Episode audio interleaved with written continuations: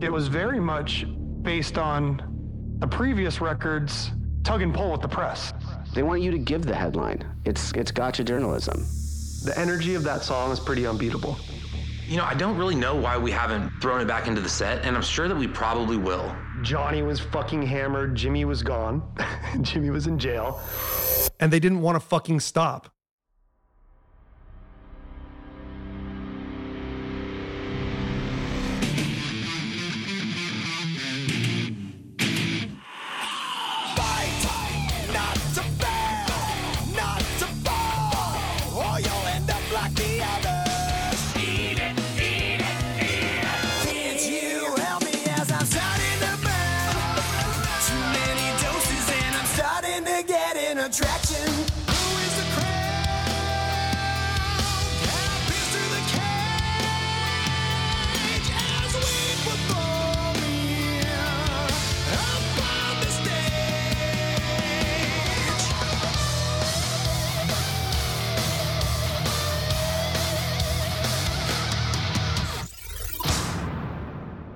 Hello, everybody, and welcome to Tracks, the official Avenged Sevenfold podcast powered by Death Bats Club. I am your host, Bees. It is an honor to be back with you, and thank you to everyone who checked out our very first episode on Welcome to the Family. If you did, if you checked it out, if you downloaded it, if you told a friend, thanks very much because it was actually the number one music podcast on planet Earth for a little while there, which is wild to say, but nice one. Thanks, everybody. That was on Welcome to the Family. But today we're going to be discussing Trashed and Scattered. It's track five on City of Evil. Make sure you subscribed because every single month we're going to take you behind the scenes of not only a song from Avenged Sevenfold's back catalogue, but Avenged Sevenfold's story just told like never before. This is the official podcast, so you get all of the stories from the horse's mouth. There is some incredible stuff on this show, not only behind the music of Trashed and Scattered, the artwork of City of Evil. We speak to them about how they got signed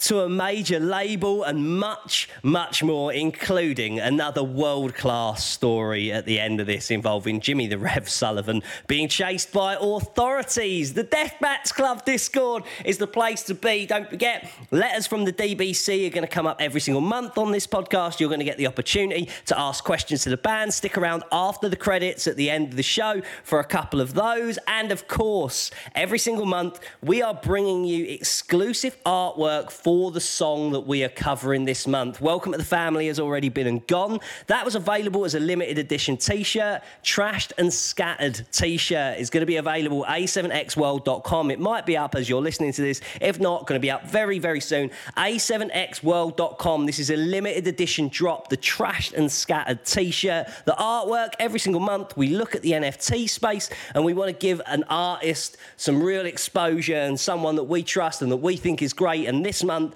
Dylan777 Arts, that's at Dylan777 Art, provides the artwork for Trashed and Scattered. Go and check him out, 777 Art on OpenSea. And of course, every single month, you are going to get the opportunity to win a one of one NFT, the official artwork for Trashed and Scattered, as done by Dylan777 Art.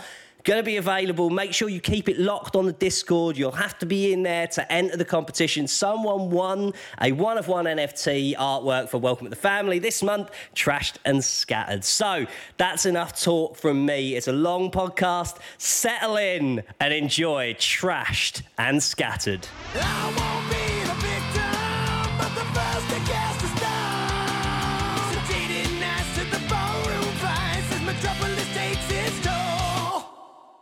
City of Evil. Even the name leaving my lips brings about a reverence that you will feel stirring inside the core of your very being. In fact, I can't even say City of Evil without my face cracking into a smile here. But to even begin to start telling the story of Trashed and Scattered, or in fact, any of the fan favorite album tracks or classic singles that we're going to cover throughout this podcast, we have to begin to unravel the beast that is the album itself. Whenever a publication or a website or a tier list or any kind of chart that you'll ever see has an entry from Avenged Sevenfold in it, it's always City of Evil that's the album that they pick. Well, at least 99.9% of the time. But that's the wider world. That's what they think. And we here at Tracks are more interested in talking to our own. And that means you guys. In fact, if we were to open this pit up in the Death Bats Club Discord and start a Royal Rumble about what the best Avenged album is, I think we'd find the voting a lot closer than the outside world might expect. But that is an argument for another day. The best place to start this episode is to ask about this album. Is it the band's appetite for destruction? Is this Avenged Sevenfold's hybrid theory, their Back in Black, their Black album, their classic album that is put forward when it's time to discuss whether or not Avenged Sevenfold make their way onto the Mount Rushmore of heavy music? There's only one place to start, and that is to ask the guys is this album that particular record? Is it the one that will put them into the pantheons of the greats? And listen carefully, and you will hear some new album news. Don't say I don't do anything for you.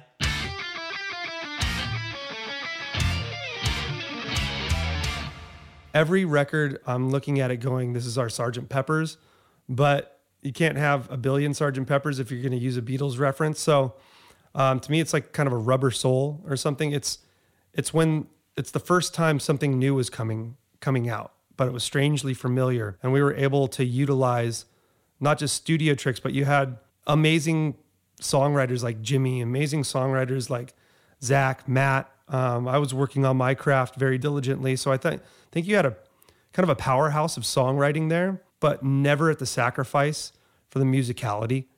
You know, never at the sacrifice for the for what the song, the goal of the song. If it was 10 minutes and it felt good, it was 10 minutes. If it was three minutes and it felt good, it was three minutes. We just didn't sacrifice anything. Uh, and we, and we, and, and that includes melodies. We didn't sacrifice on, on melodies. We wrote these things that were beautiful to our ears, that gave us goosebumps. I always think, like, I'm, I'm really proud of the record that we're doing right now. This is the most proud I've ever felt of a record, but you can't take youth for granted. We were we didn't have houses.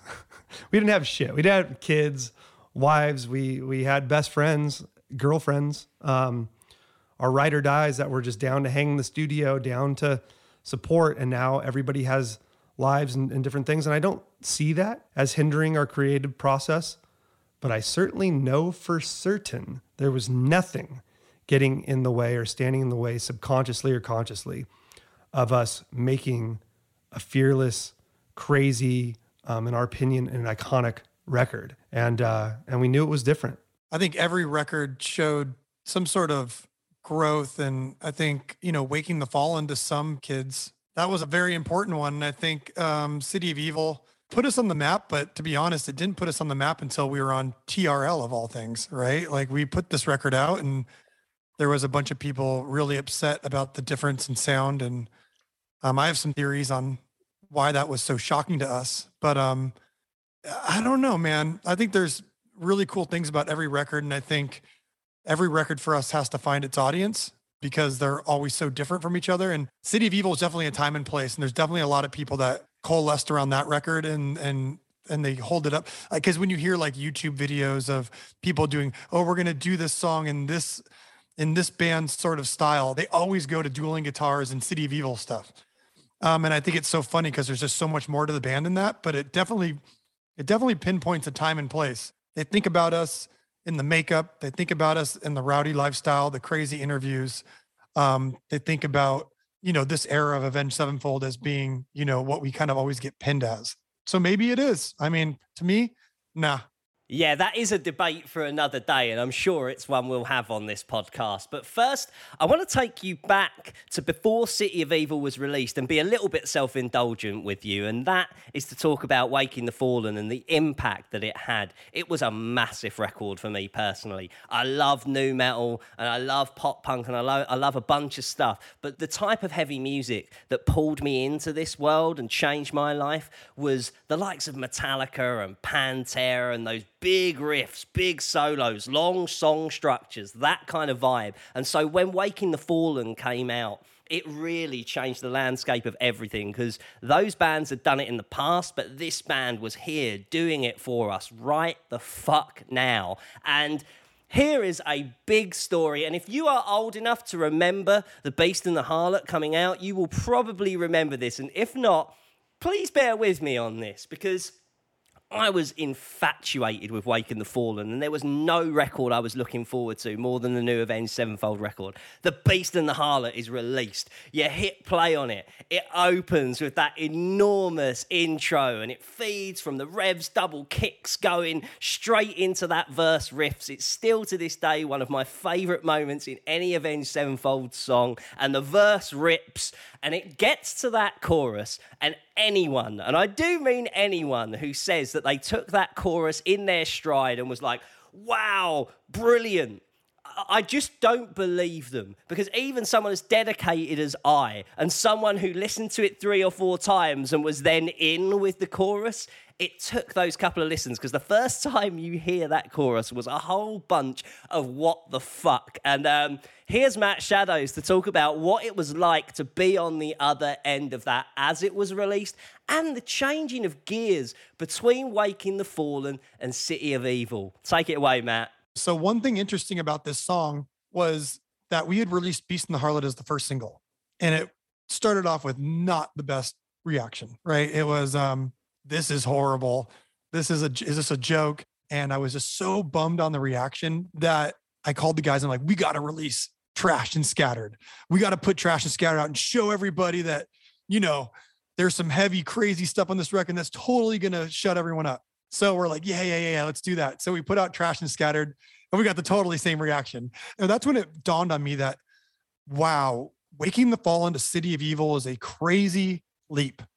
And no matter what song you put out from this record, it's not going to be able to bridge the gap because remember, we we were living our lives from Waking the Fallen to City of Evil one day at a time, pro- progressing into this sound. We had been working on this thing for like two years, so it was a slow, you know, progression to get to that point. So to me, it was not that big of a jump.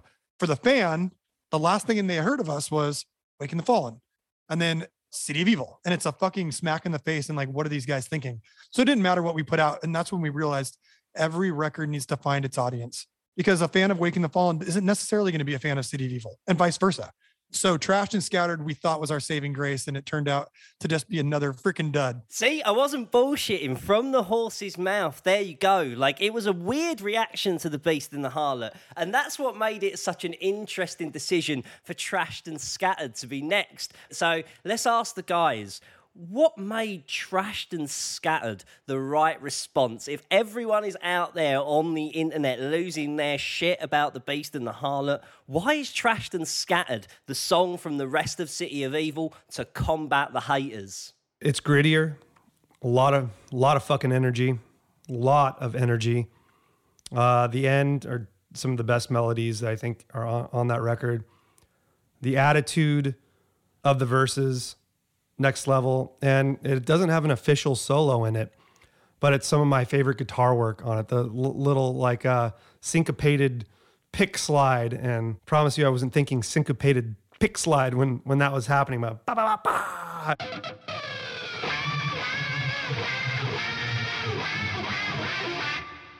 It's got to come in chaotic. It's got to be crazy, and little flurries, little energy moments, right? Little bursts of fucking energy, just little prepubescent fucking like, or even toddler fucking outbursts for no reason. Just, it had a ton of energy, just a ton of fucking energy. It's got the neoclassical stuff, but it's not too syrupy. It's got hints of, you know, the GNR style shit, but it's not too on your on your sleeve. It's just like when right when you've had it, enough of that, you start to think, oh, this reminds me of Guns N' Roses. Should I listen to Guns N' Roses instead? It does some shit, and the energy of that song is pretty unbeatable. In the early days of Avenged, we were so rooted in the hardcore scene and the metal scene and the punk rock scene, and Beast and the Harlot comes in, Matt screaming, double bass, he- huge heavy riff, blasts into this almost um, poppy, sort of bad religion esque, but way poppier chorus. And for us, it's all we'd been working with. We're like, yeah, this is this is this is cool, you know, this is where the song needs to be. But it's obvious to our fans that they didn't know how capable Avenged was of switching gears and stylistically within a song, within an album, within the artwork, we're we're always gonna mix it up. And it threw a lot of our fans for a loop. Whereas if you were more into that metal scene, more into that hardcore scene, a song like Trashed and Scattered is gonna give you a taste of the vocals that Matt's bringing, the guitars that me and Syn are bringing, the drums that Rev, you know, is laying down. And it's not going to scare you quite as bad as this poppy chorus coming out of this, you know, huge monster intro and riff. And we kind of realized oh shit, like we kind of have to slowly walk our fans into what we're doing because they don't quite get us yet. We're still a new band. We're not, I mean, at this point, our fans know to expect the unexpected. But at that point, it was like, you know, we're, we're just trying to make fans, not not scare them off. It was a good pick because the riffage, the length, the the intricacy, it was showing it has a little bit of everything in it, doesn't it? Right? It's got the fast pace stuff. It slows down for a bit. It has the attitude of of a of a GNR era. It has the breakdown. It has the solos. It has the duels, and then it has a peaceful ending. Like I think it just runs the gamut. I think it was just like another another way to show um, what that album is all about. Like it's just it's all over the place in a beautiful way.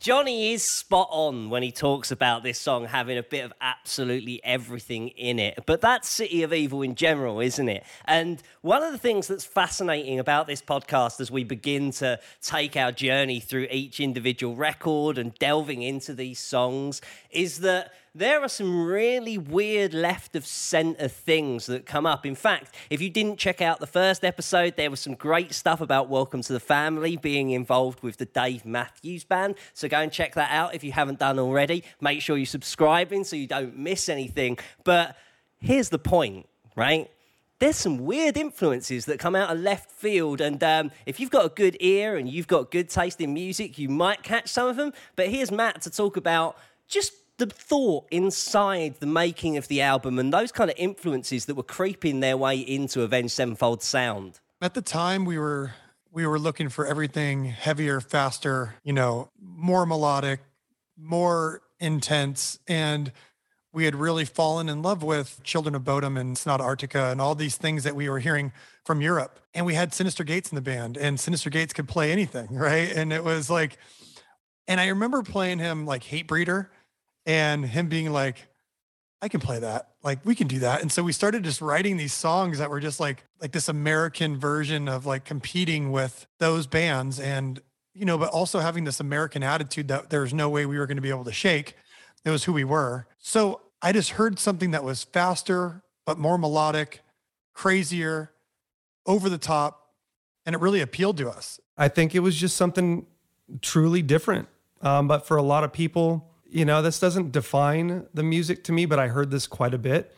How refreshing it was to hear guitar solos or guitar oriented music um, on the radio in in kind of a, on a popular stage.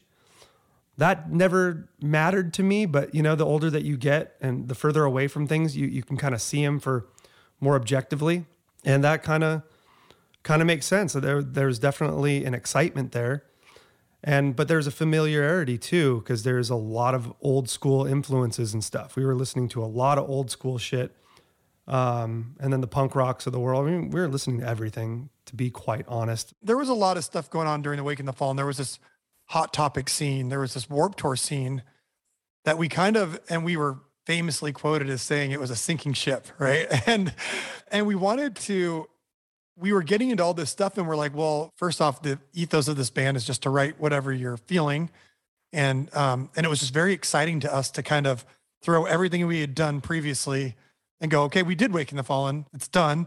Let's go do something completely different. We just went and did our own thing. I think Matt touches upon something that's really special about Avenged Sevenfold, and that is that they have that ethos to do things their own way. And I believe that all festival headliners, not the bands that make it second headliner, not the bands that are just big bands, the bands that make it to the absolute top of the mountain are always bands that go against the grain and do what they want to do. And that's such a big part of City of Evil and every album that you can point at in Avenged Sevenfold's back catalogue. It's really great as well to hear Matt giving his props to Hatebreeder from Children of Bodom. That album rips. If you've never checked out Hate Crew Death Roll or Are You Dead Yet, please do go and check them out. If you have checked them out before, no matter where you're listening to this podcast, raise some horns in the sky for Alexi Laiho. Very, very much missed. And in the future, we are going to ask about those individual influences on future episodes. But now it's time to talk about with Avenged, there's always more in the melting pot.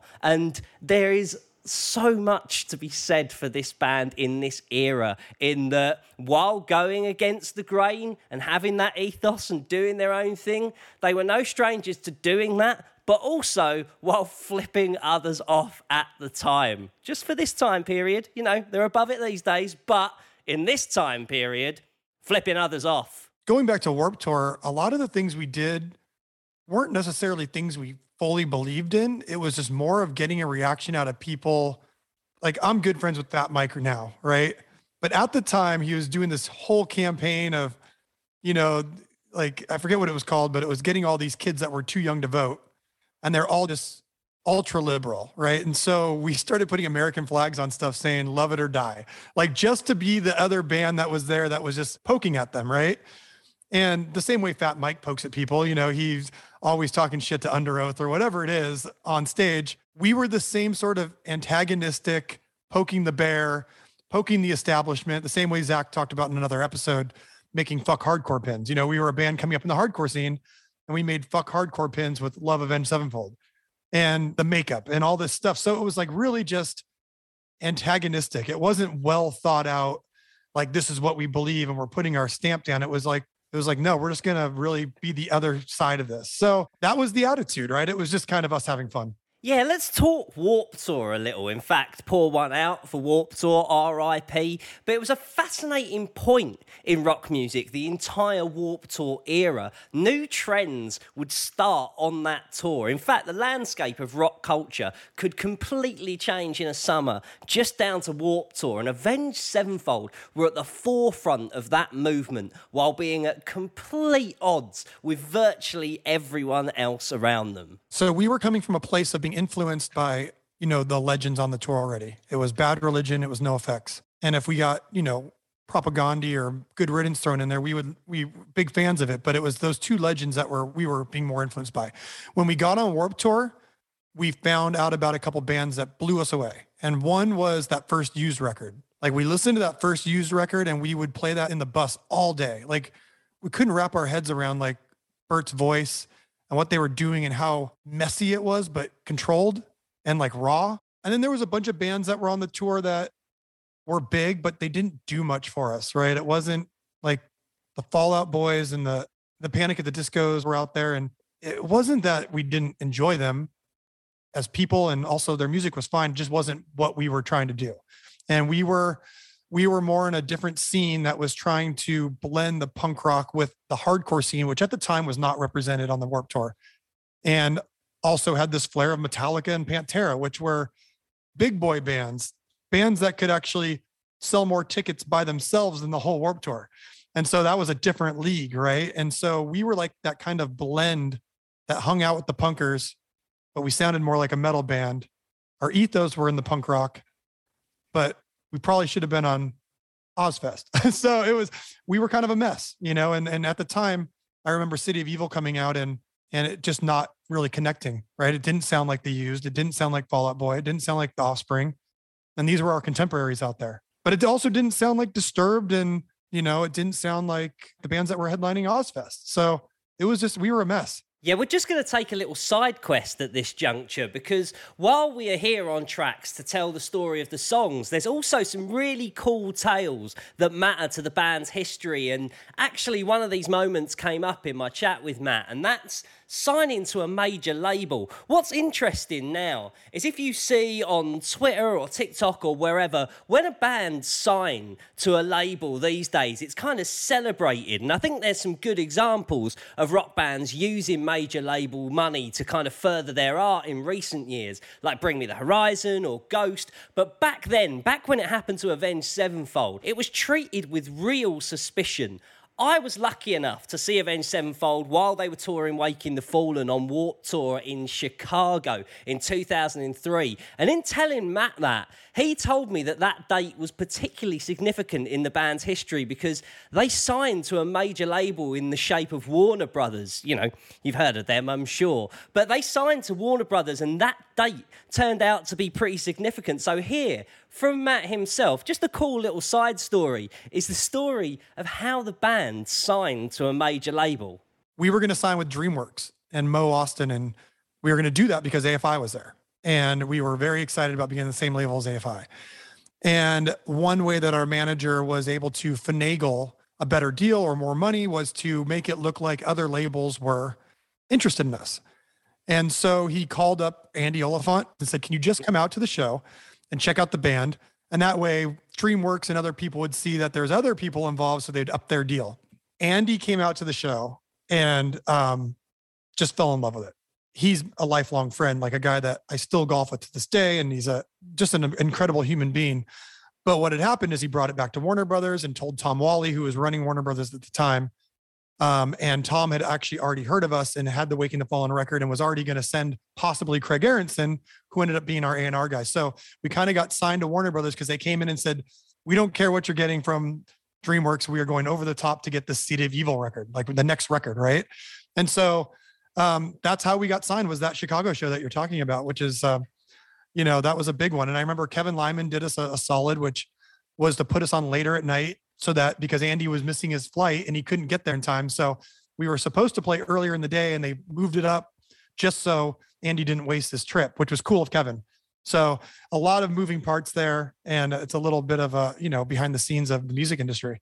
Cool story, right? Right. Well, back to the story of City of Evil before we bring it directly to Trashed and Scattered. And there were two ways that Avenged Sevenfold really went against everything that was going on. We're going to put you back in the time period of 2003 and 2004 on the run up to City of Evil's arrival. But we'll get to art and aesthetic and how they stood out in that way shortly. But this is a music show, so let's talk music. We were just kind of out of nu metal in 2003. The last kind of drips of that genre had kind of was just being floated out, and you had a new era of rock band being really championed by the press. Queens of the Stone Age went into another gear, the Mars Volta, Muse, that kind of thing. And then there was Fall Out Boy and My Chemical Romance, and they might have been racked next to Avenged Sevenfold in Hot Topic t shirt bins, but musically, uh, like a, a million miles away. And it was also, in the eyes of the mainstream or where rock music was going, this was the era of the the bands, the Strokes, the Hives, the Vines, the White Stripes, the Sums. It's a niche joke, but I'm keeping it in there. Anyway, you have to further the point here that Avenged Sevenfold was so anti zeitgeist in so many ways. So let's put this into context at the time, how the band fit in or didn't fit in around 2003, 2004, and on the run up to City of Evil's arrival. I love bands that are unlikely characters for success. And all the greats are. I mean, they just do something different. Black Sabbath came out and nobody knew what to think of it. No one had ever done what they did. It was dark. Were they Satan worshippers? What are what is this heavy metal? What are these riffs? You know, these guys are they're scary. Or the Beatles, I mean, the Beatles have long hair. What are they doing? They're doing drugs. They're on acid. You know, one minute they're wearing suits, and the next minute they're fucking Sergeant Pepper. And bands like System of a Down. I mean, a bunch of Armenian guys screaming about injustices in the world. The most unlikely characters are, make the best art. And honestly, Avenged is a group of misfit, unlikely characters that are creating something really unique, really different. And we always try that. I mean, there's so many boring, boring bands that are just trying to make a song for the radio or trying to get that one hit that doesn't mean anything. Like you get a plaque on your wall, you get the same, you know, people come to your show to hear that one song, and it's just like, is that really success or did you actually change something? Did you create something? Do people love, truly love what you do and look forward to what you're going to do next? I was a huge fan of Korn. I heard them on a radio station called KNAC out here, 105.5. And I was a huge fan of Pantera. And I heard Blind on the radio and it blew my mind. And it blew my mind because I felt it sounded kind of like Phil, but there was something funky about it and different. And then I became obsessed with that first Korn record.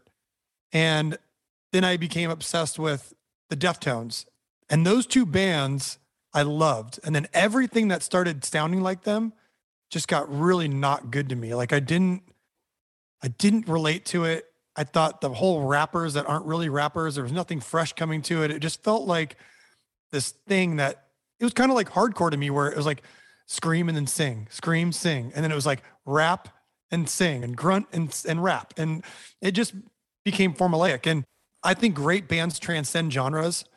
I guess I'm not a fan of any genre. I'm a fan of great artists, I guess. And and that's how I like to to keep it where it's like, oh, what do you listen to? I listen to rap. Oh, you listen to all rappers and anything that they throw at you that's rap is no, like you want great artists. And I think there's great artists in every genre, but nu metal as a scene was never something that I related to. We could tell that there was this movement happening where people were interested in what we were doing. They liked these heavy metal elements, they liked these gothic elements, they liked these punk rock elements, but they didn't necessarily know that they could all work together.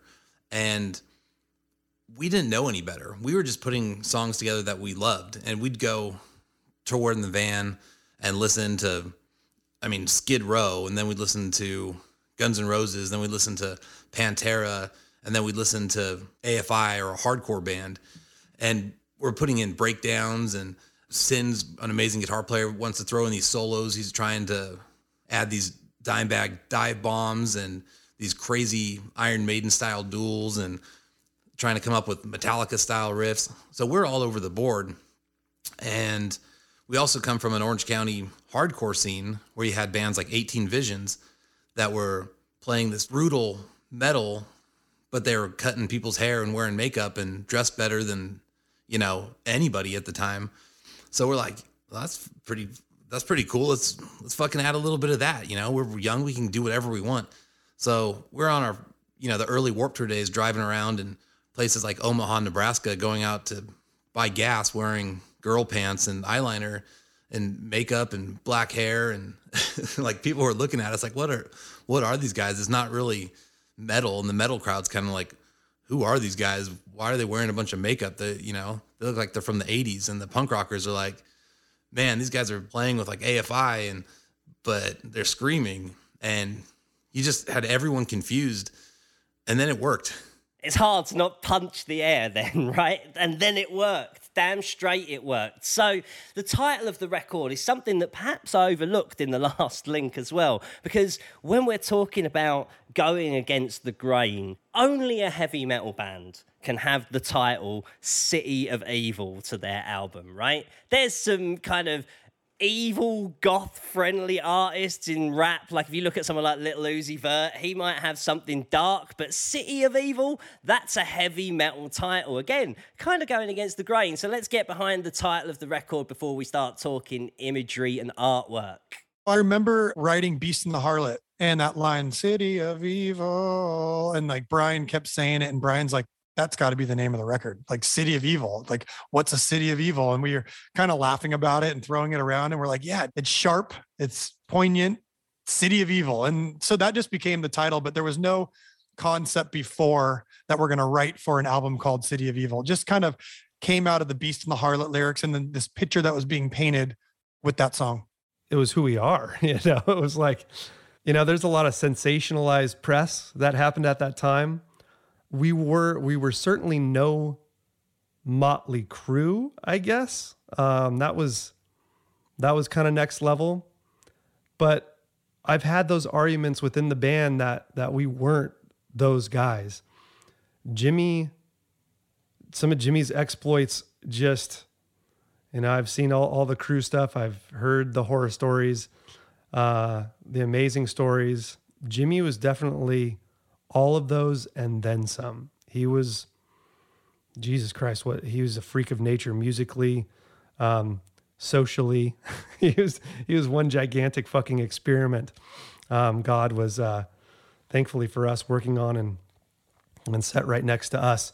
But we were fucking nuts, and um, and so and we and we knew it, you know. But the thing was, we were scared when all the jokes that we made when we were hammered doing all this press in in the UK for the first time, it came out. And we're like, well, we want to be taken serious. We don't want to be known as this band and okay, we're going to take it serious. And then we get in a fight at the fucking bar at the end of the night. And it's like, well, guys, we're not, we're not helping our cause. We're not helping our fucking cause, you know, but we wanted to be taken serious because our art was serious, but we were, we were fucking madmen at that time. Um, we were best friends that had been best friends getting in trouble together, like big trouble, big trouble together uh, before we were writing music together. Um, Jimmy was banned from everybody's houses. I wasn't allowed to go to certain people's houses. It was ugly. it was fucking ugly. But yeah, so City of Evil was just like that's that's us. Wherever we go, it tends to turn into a little bit of a city of evil, and it just really resonated that our fans could go make their own city of evil wherever they wanted to, and it was certainly going to be us and our family, our family of fans, uh, a city of evil whatever town we came into. The City of Evil being wherever any of us are listening to the record is a really badass concept to my mind. But um, speaking of the mind, I want to play a quick game with you. So clear your mind, not to sound too much like a guided meditation, but clear your mind for a second.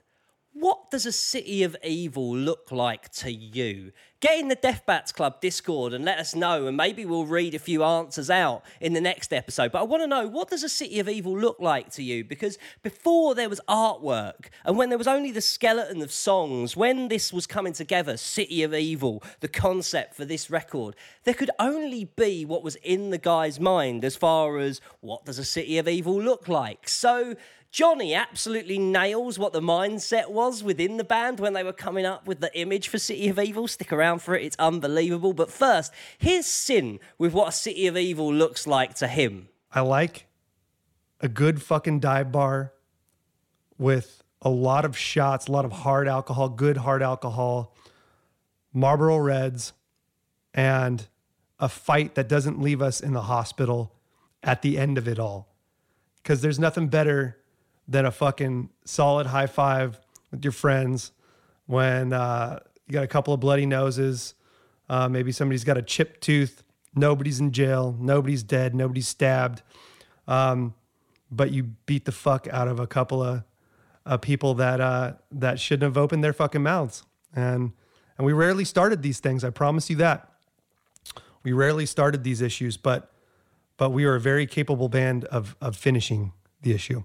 I think a City of Evil to me will always represent what we were talking about at the time, and that really was like a Sodom and Gomorrah, like uh, like a real just fire and fucking everywhere, just like fire, brimstone, orgies, debauchery, end of the world type of shit with just a bunch of savages. And I think that that's like kind of a City of Evil. Like it's just, it, it, it's almost fun to look at it. You know, it's like it, you know it's sad and it's fucked up, but it's also like it's kind of fucking cool. They're just going for it, and I like that.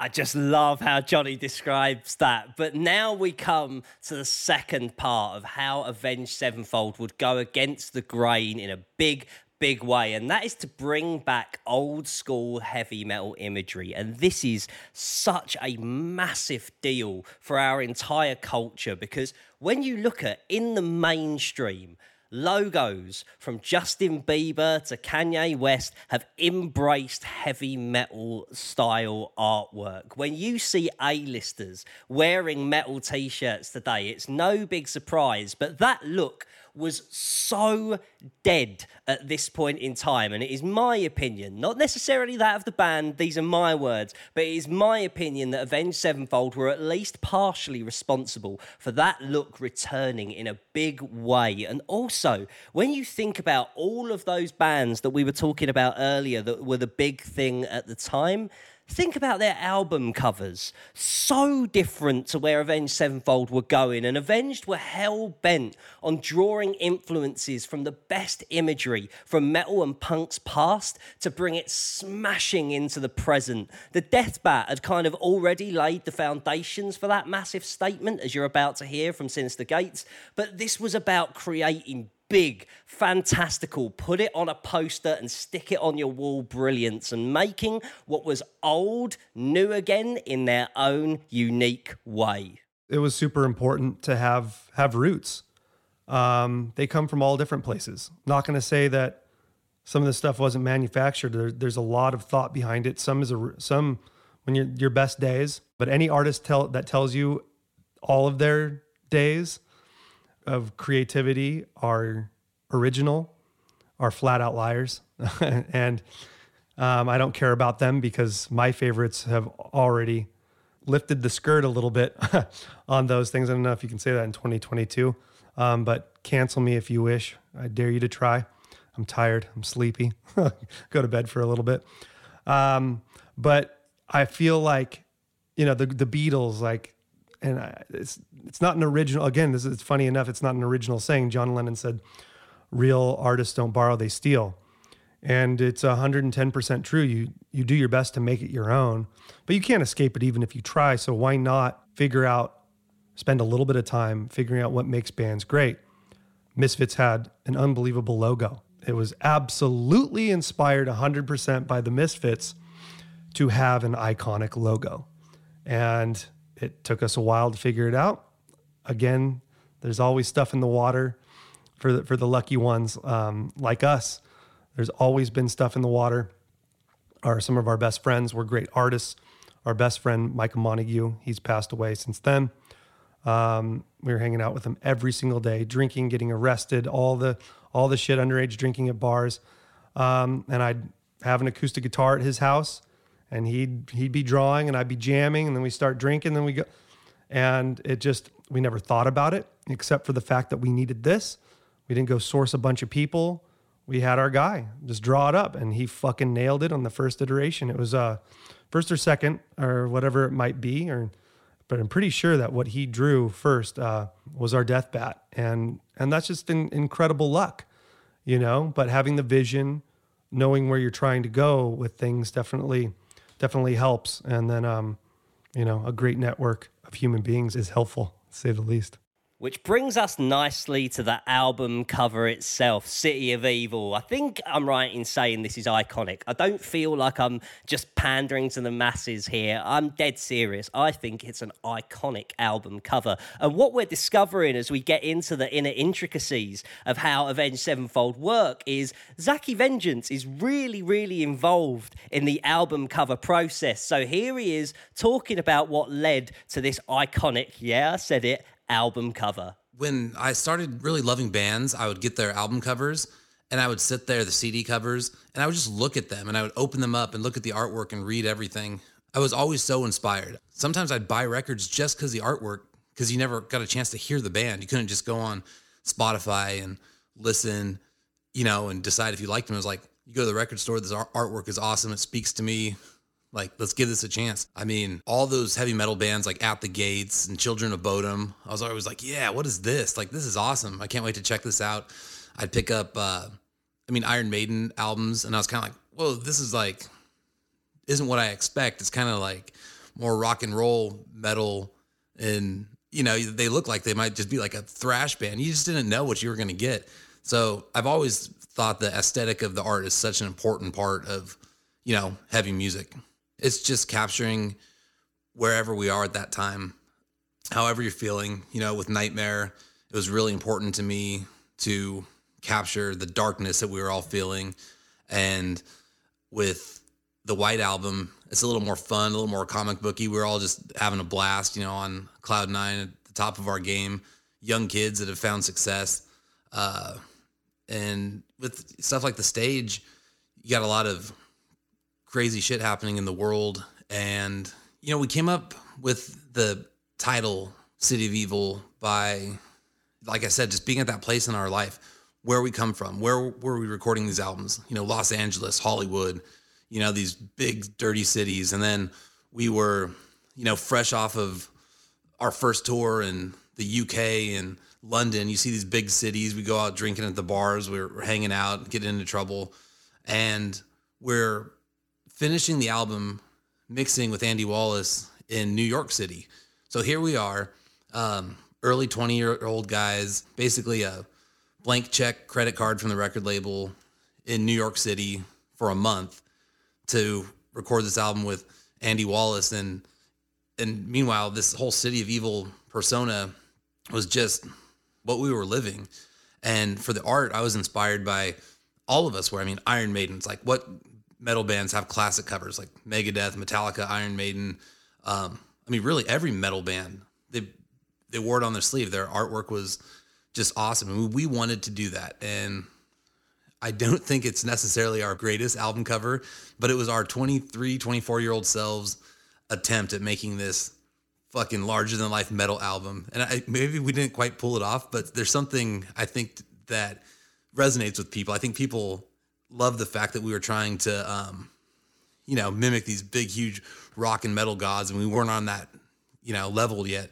And here we are with this attempt of a classic album cover that is ultimately has become a classic, sometimes mocked album cover. Something that is truly fascinating about the artwork for City of Evil is 17 years after the album's release, when we look at Web3 and the metaverse and the enormous ambition that Avenged Sevenfold have in that space, City of Evil and its artwork and its concept is actually getting the opportunity to be reinvented all of these years later, which is pretty exciting from where I'm sat. Everything comes full circle at some point. If you look at what we're building in the sandbox land, I mean, it's a lot of it's based around City of Evil, right? It's um this western town that says City of Evil and it's got all these it's almost like you're being able to build the City of Evil. You're being able to build a place to explore and to take to the next level where before you just had music and you had words, now you have a way to engage. And these little kind of pinpoints in our career that were important are going to be things that we tie back into while still trying to move forward. And City of Evil is something that obviously a lot of people that we work with have related to the band, right? So when they want to build a casino, they go right to Bat Country. And when they want to build a Western town, they go to Strength of the World, maybe Gunslinger, but Strength of the World. So that record's obviously important to us. And it's going to be very interesting to see how we are able to engage with it in 2022 and beyond because it obviously was written in a different point in time but it was very fantastical you know there's all these things that were very big ideas that now we can really build on and so we arrive at Trashed and Scattered itself. As discussed earlier, it was the second song to be released from City of Evil, though not as a single, but this song, to my mind, is something of an underrated classic. It's fast and hard, got a breakdown to die for. There's Euro shred, that classic Guns N' Roses hard rock swagger, except fueled by a band that grown up on skate punk and a complex structure by any band's standards. Damn, right? Trashed and scattered, let's get into it.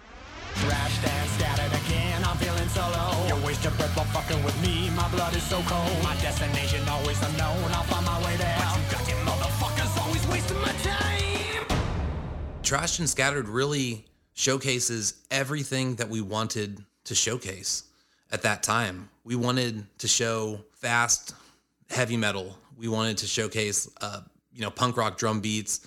We wanted to showcase tons of backing vocal harmonies and breakdowns, a little bit of, you know, Faith No More esque uh, patiny melodies towards the end of the song, a little bit of that raw dirtiness from bands like Guns N' Roses that we loved. Uh, it's like a mix of Metallica, Iron Maiden, At the Gates, Guns N' Roses, Faith No More, which is all the stuff that we were listening to at the time. And it's all thrown into one. Like we loved so much music, we couldn't contain ourselves. We had so many ideas, we put it all together. And listening back, it's like, man, we were out of our minds to to put all this together and try and squeeze it into a song. But I'm so glad that we did because it captured where we were at the time. And it's, you know, at this point, it'd be hard to write a song like that because we're so capable of pulling pieces out of songs. Hey, how do we not choke this song? How do we not, you know, bury it or suffocate it with a bunch of layers and let it open up and breathe? You know, we just have different philosophies now. But then it was just like, fucking pile it on, motherfucker. This is going to be awesome. And that's what we did. And so it's such a fun song to listen to. And I, I think that's why people really caught on to Avenged Sevenfold during the City of Evil days because it's fun, it's over the top, it's just complete madness and mayhem, unlike any other band at the time. Waking the Fallen, we started to put layers on. City of Evil is when we put way too many layers on. I mean, like you should have seen those Pro Tools, those Pro Tools fucking track listings are they're a hundred deep at easily for the for this song, and um, it's just insane. Like you get, you know, all right, here's the drums. It's got fucking a million things going on there. Here's the bass. All right, it's finally figuring it out. All right, now we're gonna throw rhythm guitars on it on each side, and then we're gonna put five more leads on it. Okay, we still haven't hit the vocals yet. Oh yeah, we're gonna do like six harmonies on this part, and we're gonna do that. And it's like there's layers upon layers on this entire album, and Trashed and Scattered is is certainly no exception to that. All the parts. I mean, they came. I'm pretty sure they came from like five different songs, and finally just came together. We're like, okay, this one actually does kind of work here. This one we can actually get to, but we need this part here to get there. And then at the end, yeah, we're just gonna throw that at the end. It's an album as a whole is, is obviously the a big jump. And Trashed and Scattered, yeah, I think it I think it showed the madness of of what we were doing. Like it's just it's all over the place, yet somehow we made it work and it ends up cohesive. I was just listening to it, man, and it's so youthful. Like it has so much energy, and I'm like, wow, I remember that. I remember what that felt like. On this song, I had this. They were basically punk riffs. The the riff you hear going underneath the whole time is just a, purely a punk riff.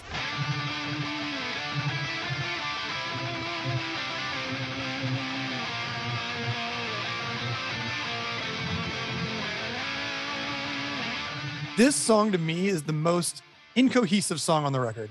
It's almost like we had a million parts and we didn't know where to put them. And like, didn't, there was no, like, if you listen to Beast and the Harlot or MIA or The Wicked End, there's like this vibe to each of them. This one was like, we have like 30 parts. Let's just, how many things can we stack on top of each other and just make it? But it, but it also becomes one of these exciting moments on the record because there is no real good structure. There's a million and one background vocals going at all moments. Just the whole thing's a mess to me, like a beautiful mess.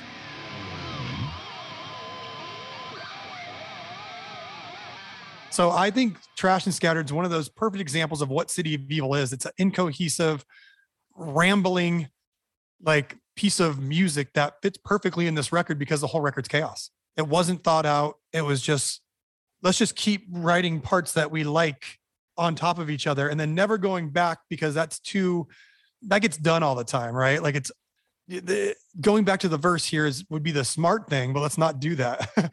and so I think um songs like these are fun because they really are just a bunch of parts that you find out a cohesive way to jumble them all together and then and and this is why like there's a bunch of kind of out of context quotes from Brian about City of Evil where he says City of Evil was more like polishing turds, a bunch of parts that are not strong enough to live on their own as full songs.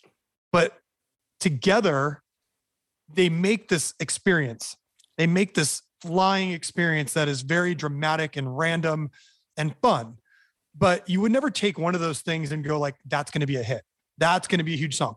Like the chorus of Bat Country or some of these bigger things, Seize the Day. Those are songs that you write around because they're so strong. And if you were to go a million places with it, you're almost like doing a disservice to those parts. Trashed and Scattered doesn't have any of those parts. Trashed and Scattered is a bunch of turd polishing, as Brian will call it, and it's a bunch of like let's throw more vocal harmonies on it. Let's do this. It's going to be exciting. Like look over here. The part's not that great but look over here. This is shiny. This is cool. And i think trash and scatter it benefits from us going through it with a fine tooth comb and really trying to polish it up to make it sound glossy Now, I'm not sure if it's common knowledge, but Matt just pointed out in that last part that he plays guitar and that he did a bunch of writing on this song. And I didn't know that Matt played guitar, so throw your eggs at me if you must, but I didn't know that. So I thought I would ask Zacky what Matt is like as a guitar player. And it turns out there was something else about his level of musicianship that I didn't know. So take it away, Zacky. M Shadows as a guitarist is it's fun to watch. It, it- the way he holds the guitar pick, the way he strums, it's just like watching 13 year old Matt in, in high school when he was when we were playing in bands. Uh, he still plays the same way. Uh, it's kind of like just a straight up like downstroke kind of punk rocky guitarist that has you know power chords and, and he hasn't had to put in the time and practice that me and Syn have. so he still busts out the guitar, plays the power chords. Uh, it's cool. It's cool to watch. Uh, he was playing guitar ever since I was, you know, and I think a lot of people probably don't know that. He's actually a pretty good piano player too. M Shadows, Tinkler of Ivories. I did not know that. I didn't know he was a piano player. But this is only the second episode of Tracks. So my name's Bees. Thanks for being with us again. And this is going to happen every single episode. We bring in Synyster Gates to really nail down the music theory of the song in question. So weirdly, I'm going to throw to myself here. Here's myself, Bees, in conversation with Synyster Gates, talking the music theory of Trashed and Scattered. I, I will get to structure because that seems to be the big thing that everyone has spoken about thus far on the interview process. But I wanted to start with the opening flurry.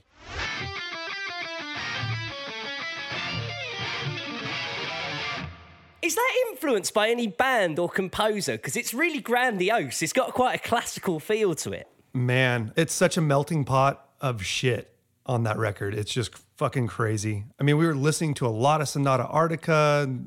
Matt's a huge fan of Children of Bodom, the late and great Lexi. And as just, you know, I, I was always a classical guy. My dad always had Bach and jazz, and Bach was his classical North Star. Um, so it just kind of makes made sense, you know. We just put a lot of crazy neoclassical shit in and around the record whenever we could. Can I ask a little bit about Bach as well? Because Bach is the one that Cliff Burton goes to. So, what is it about Bach that makes it kind of um, associated for metal, and particularly that kind of long, structured, like big songs metal?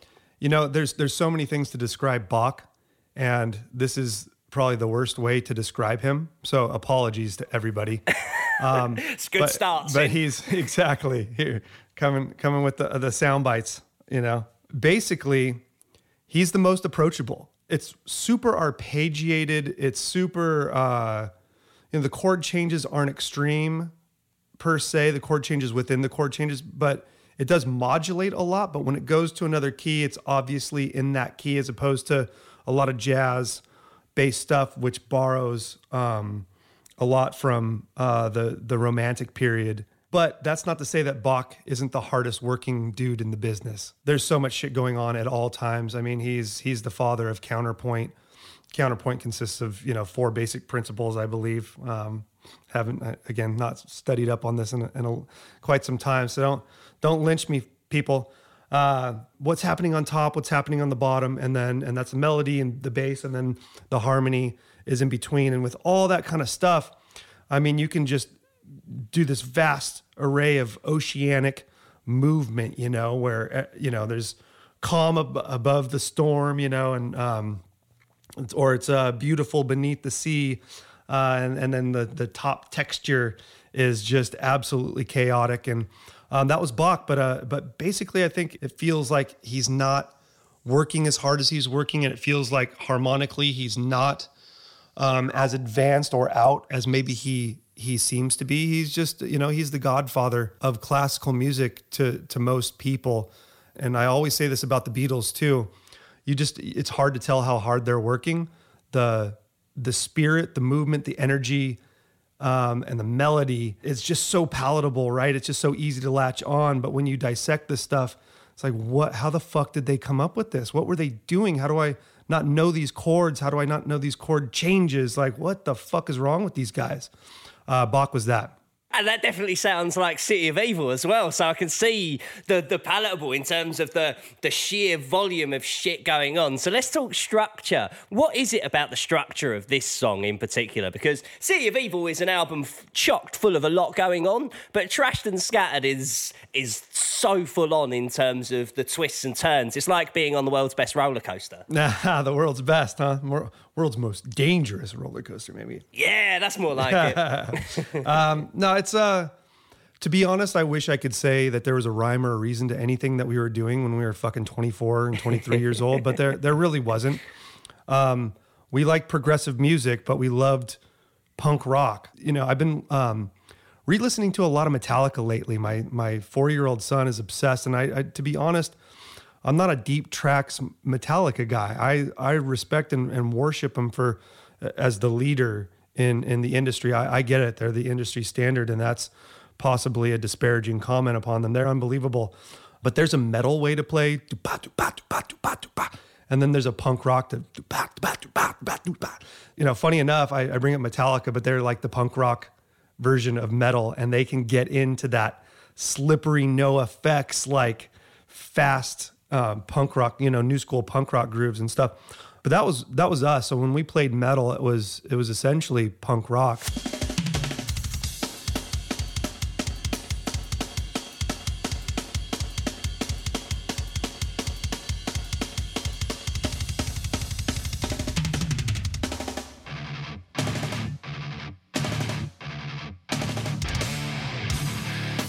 So you bring this sort of punk rock chaos to it, even in structure. It just had to feel good. And we didn't finish writing until it made perfect sense to us, until there's a seamless thing. And sometimes you skip a chorus where there needs to be a chorus for all intents and purposes. Sometimes you skip a verse, sometimes you add a verse. I think that's what we did. Um, we added an extra verse into a chorus after. Funny enough, it's it's a chaotic sort of thing. I think we skipped the second chorus on that and added the third chorus and a pop part where you do like almost a, a breakdown of the verse into a third chorus. But I don't think we had a second chorus, so it doesn't quite make sense. But because our bridge is so adventurous, and I'm a big fan of the bridges and the outros on this record, and not so much of the choruses. And this is a quintessential song that I feel strongly about that. I'm not a huge fan of the chorus. I don't think it's a bad chorus. I'll play it. I won't play Beast and the Harlot. I'll play Trashed and Scattered. Uh, but it's not my favorite. It's kind of a phoned in rock chorus to me. But the rest of the song, it, I know, I know. But the rest of the song to me, and i am going to sound like an asshole, I think is amazing. Like I said, I haven't heard it in years. I think the song is amazing. It's my favorite outro on the whole entire record. City make my body ache.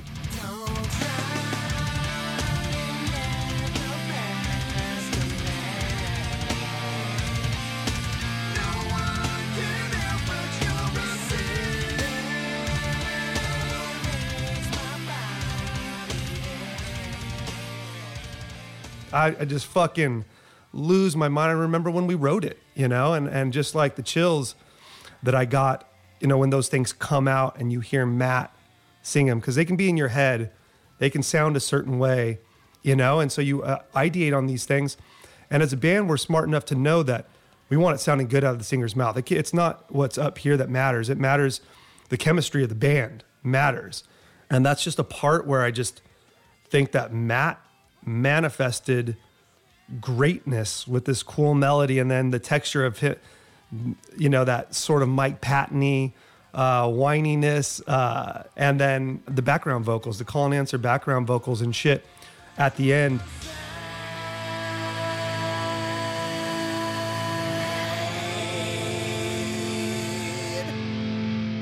The lead guitars on this song are so full on. It's really easy to miss that in the chorus, like you are just fucking ripping, like because there's so much going on. But like if you listeners, if you focus in on the lead guitar and the chorus of this, it is just fucking shredding. Was this was this a real statement of intent for the young Synyster Gates because it feels like this was the record where they put you in the pantheons with the greats and that's that's like a that's a big thing, man. Well, if everybody felt the same way as as what you just said, then then we're then we're good. But um, I still still got some work to do. But I I really appreciate that. Um, I was very proud of this record. This is the record um, where I felt we all spoke truest. And yeah, you know, funny enough, as proud as, as I am of all the different things, if there was a formula, it was to do, uh, you know, an eighth note meandering but uber melodic solo vibe uh, over each chorus, and we and we definitely exploited um, exploited that concept quite a bit. Um, the worst case scenario is Beast and the Harlot. You know, maybe maybe today's the the day that I just I'll never speak that name again. Maybe I don't ever say Beast and the Harlot again. I'm gonna try. I'm gonna see how many I'm gonna see how many years and, and lifetimes I can go without saying that name. Just so you know, you put yourself right in the firing line here, mate. If we play that song again, it's because they've taken something hostage of mine, or they have the deepest dirt. If, you ever want to see your wife and children again, Beast in the Harlot. if I'm playing that song, know that that's a silent cry for help. But yeah, so uh, trash and scattered is is a, a better, slightly better version uh, of that formula. So yeah, I mean it's it's classic Slash. If you want to like put a spotlight on the ripoff, I forget what the that Velvet Re- Revolver record. I believe it's their debut record. Is am I not? yeah, contraband. Is that what Con- contraband. Yes, like yes. Yeah. Great, great memory. You'll you'll hear City of Evil choruses all over that shit.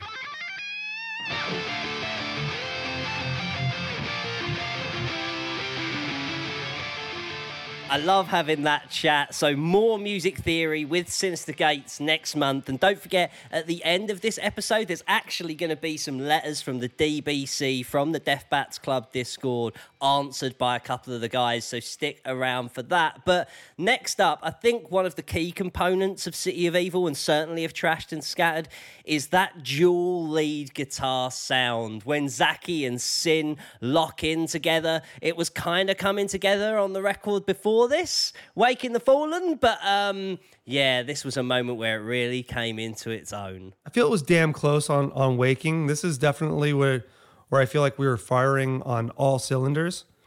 There just it felt like there was something special in the water at that time, and and a bunch of shit happened after. It resonated with a a lot a lot of people, um, and it made sense to us that a record like that would resonate because it's a very progressive record. You could say, oh sure, of course, Bat Country.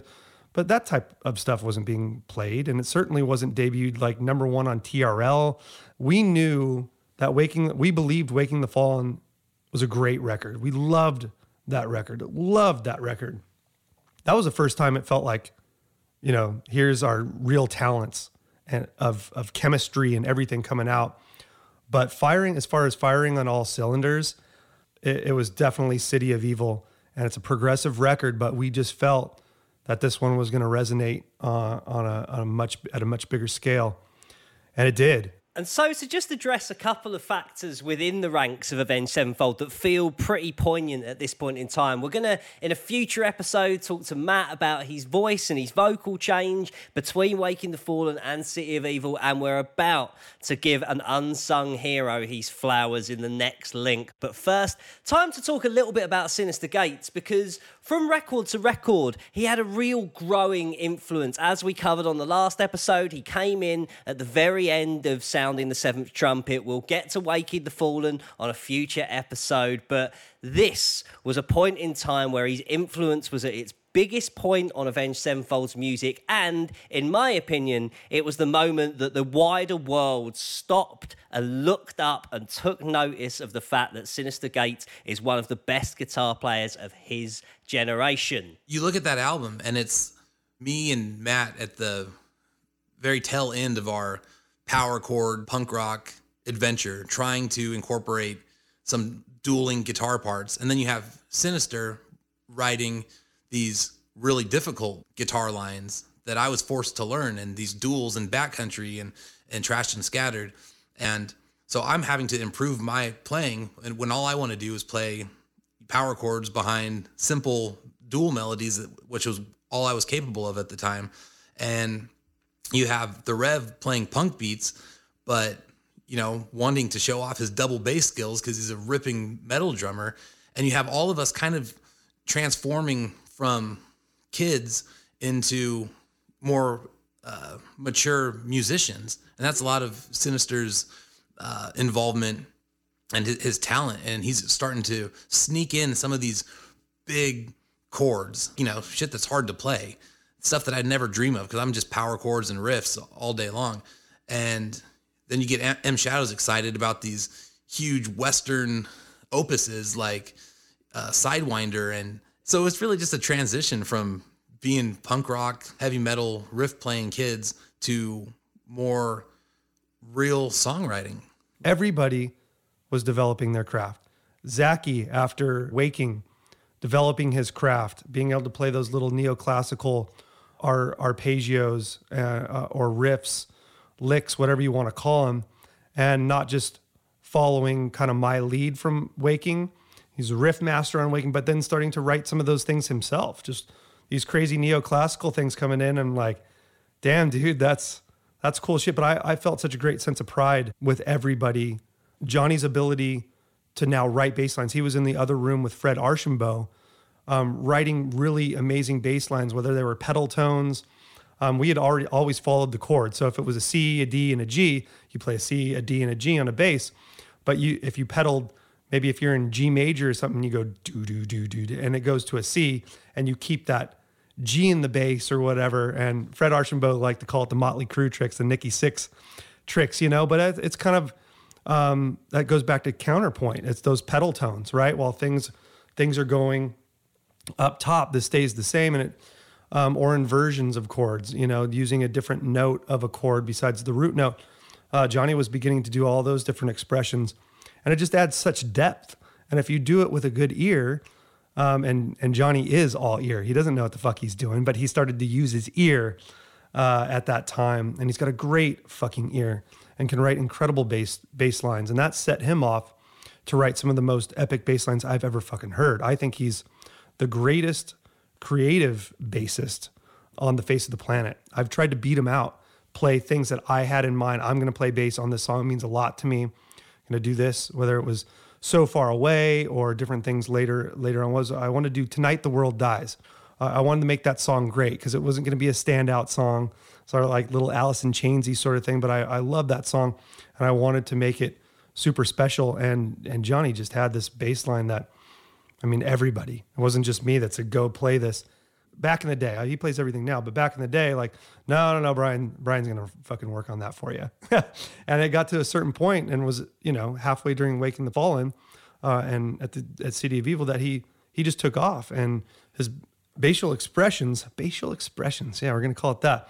Uh, uh, far far exceeded anything that I I could do. He was thinking like a bassist um, and an artist at, at the same time, and that was great. So Anyway, not to meander on uh, about all that stuff, but it was really, truly everybody firing on all cylinders for the first time. I can't say it better than Syn just did, but it is time to talk a little Johnny Christ because when people talk about Avenged in this period, there's a lot of talk about the dueling lead guitars and the riff after riff after riff approach. And it goes without saying that anybody who knows what they're talking about speaks with the highest praise of the songwriting, the chops, the fills, the rhythms, the everything when it comes to Jimmy the Rev Sullivan. But there has to be a foundation for all of that. Something something gluing it all together, and that is Johnny Christ's bass. And that is a Herculean task that he manages with such aplomb. And it was great on Waking the Fallen, but it, it really came together on all things City of Evil. So let's give it up for the one and only Johnny Christ.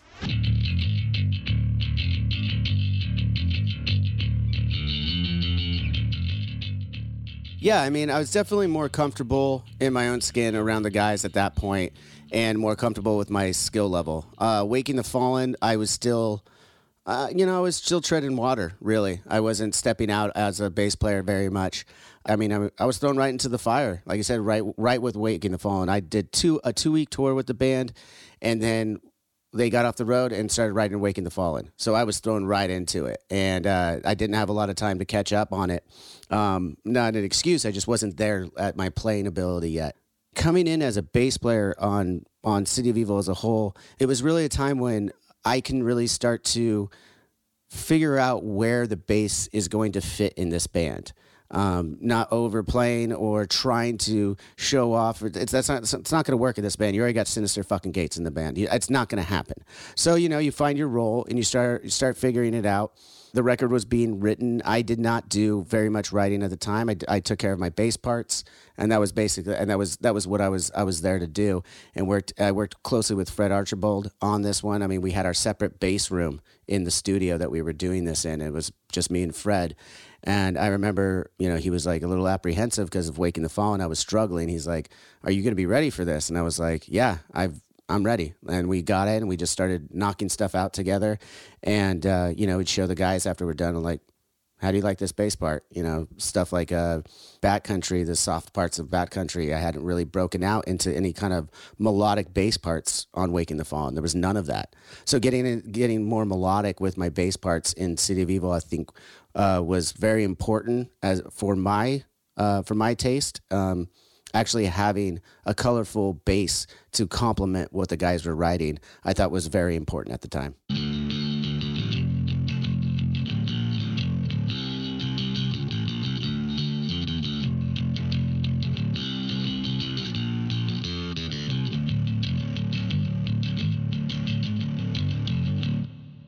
It's become natural that role it's it's ingrained in me now, and I understand it um, from as early as City of Evil, and each time it changes. You know, it's that role played you know a little bit flashier on on City of Evil when we w- but by the time we got to Hail to the King, it wasn't. It's like that's those are two different albums. Those are two different sounds. Those are two different.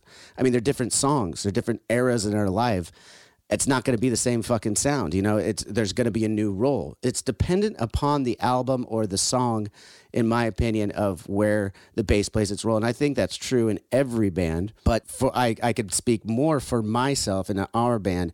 I think that City of Evil, it was the time for everyone to um, express themselves a little bit more melodically. It was our first time doing that, and I followed in suit. I wanted to make sure that that it was there, but there's so much you don't want you, you can't compete with all these notes happening at the same time. So you know we'll get into like the end of trash and scattered where it goes into this uh, part i do the the the dropping bass lines that kind of slide down on it. And it's kind of it's it's almost following matt's vocal line.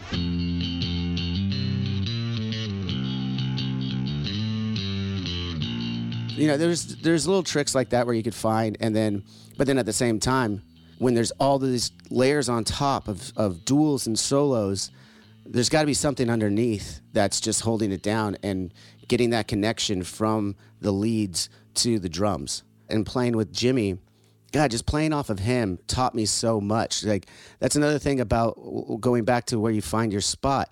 When the drums are going crazy like that too, where where where are you falling?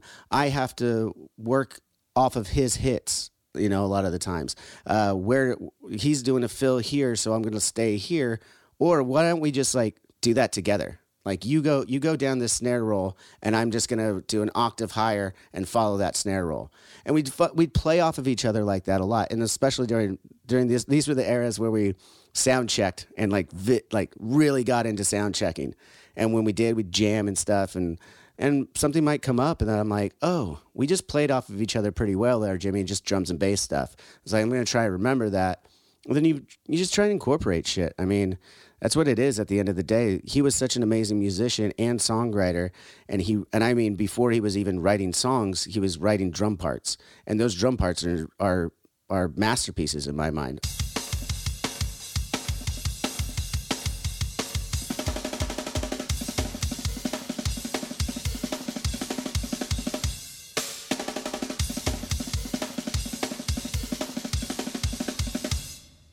Jimmy moved in with me while we were writing City of Evil, we'd be in our rooms separate, playing our instruments, and then he'd be like, "Listen, he's all, you're like." You're working on this right now. I'm like, yeah, dude, I've been working on it like every day while you guys are writing the record. You're sending me the demos. I'm figuring out my bass parts, and I was doing that every day and getting better at the craft and honing in. I mean, it was it was a more intricate record too. It's, it's more advanced than Waking the Fallen, in my opinion. All those things coming together I definitely feel like it was like, okay, this is my shot.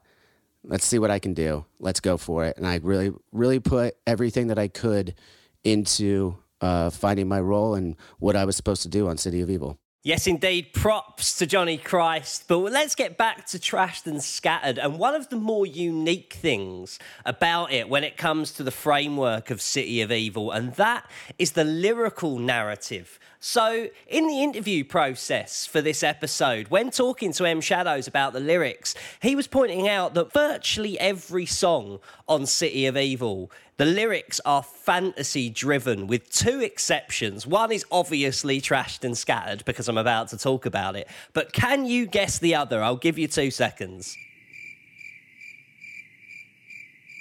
All right, pat yourself on the back and give yourself a gold medal if you said Blinded in Chains. Yeah, Blinded in Chains and Trashed and Scattered, the only two songs that are not fantasy driven. So, what is Trashed and Scattered about? This song was about firing back at people who'd had their sights locked on the band at this point in time. And that group of people are the media. Label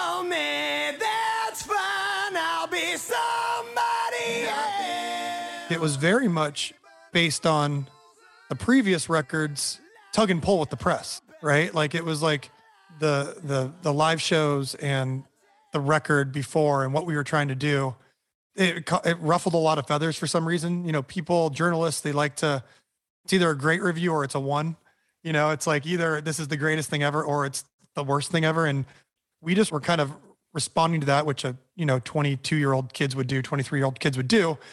And um, it's interesting to see that when these records come out, even City of Evil, how much divide there was between the so-called press at that time.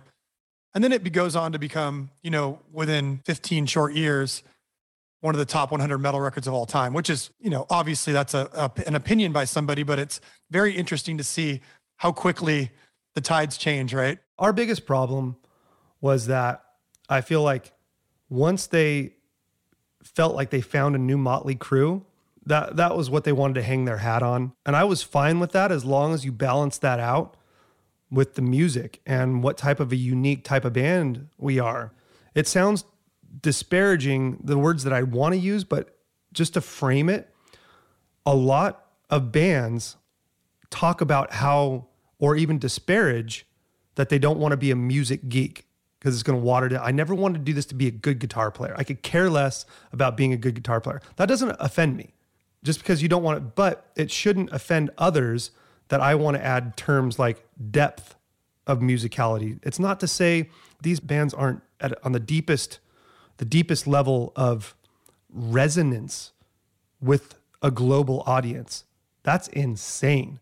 You can't manufacture that. That shit's magic. I get it but we're musicians. Some of us are fucking long life, lifetime aspiring musicians. Um, and I'm very proud that we have blended this really focused sense of songwriting with this really focused sense of musicality and depth. You almost play into it and and you get smart at some point and then you realize the things are going to pull from, right? Like you could be having a an hour long really good conversation and then you say something in jest or you're joking around or or you or you say something a little bit off the wall and you know that that is going to be the headline it's going to be the front of the the magazine and then and you also find out that most people aren't going to read the article and they're just going to make an opinion on you. And so it goes through phases. So at that time i would say that it was almost like a running joke of how much ridiculous shit we could say that would get printed and then sometimes we do interviews drunk, which you shouldn't do. And you just say whatever you really feel. And then you can't have that really printed because you there's no conversation there. So we went through a lot of growing pains and learning, just like anyone else would. But back to City of Evil, I think it was a a learning process. It was shocking. I don't think most of those articles would be great for my parents to be reading in their home, you know, like just like, oh, Matt's on a cover, like let's read it. And then it's like the, the worst things that me and the Rev are coming up with or just talking about band stories that should like no parent should ever have to hear. And then and then also you it's also funny because you have a bunch of people that are holding our feet to the fire in 2022 for things we said and like oh they believe this or they believe that. Even though you can refute it for years and years and years they'll still go back to well look at this. And it's and so we just kind of you block it all out at some point. It's it's just it's nothing you know? I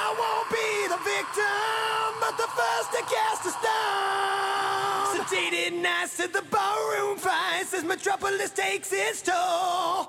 If I had any inkling that somebody wanted to extract something from what I was saying and didn't care for everything that I was saying and just wanted to extract a portion of it and then frame it their way, you'd you'd see what feels like a hangover in my brain coming out of my mouth. It would be uh, it would be fucked up, you know, because I I would be in defense mode.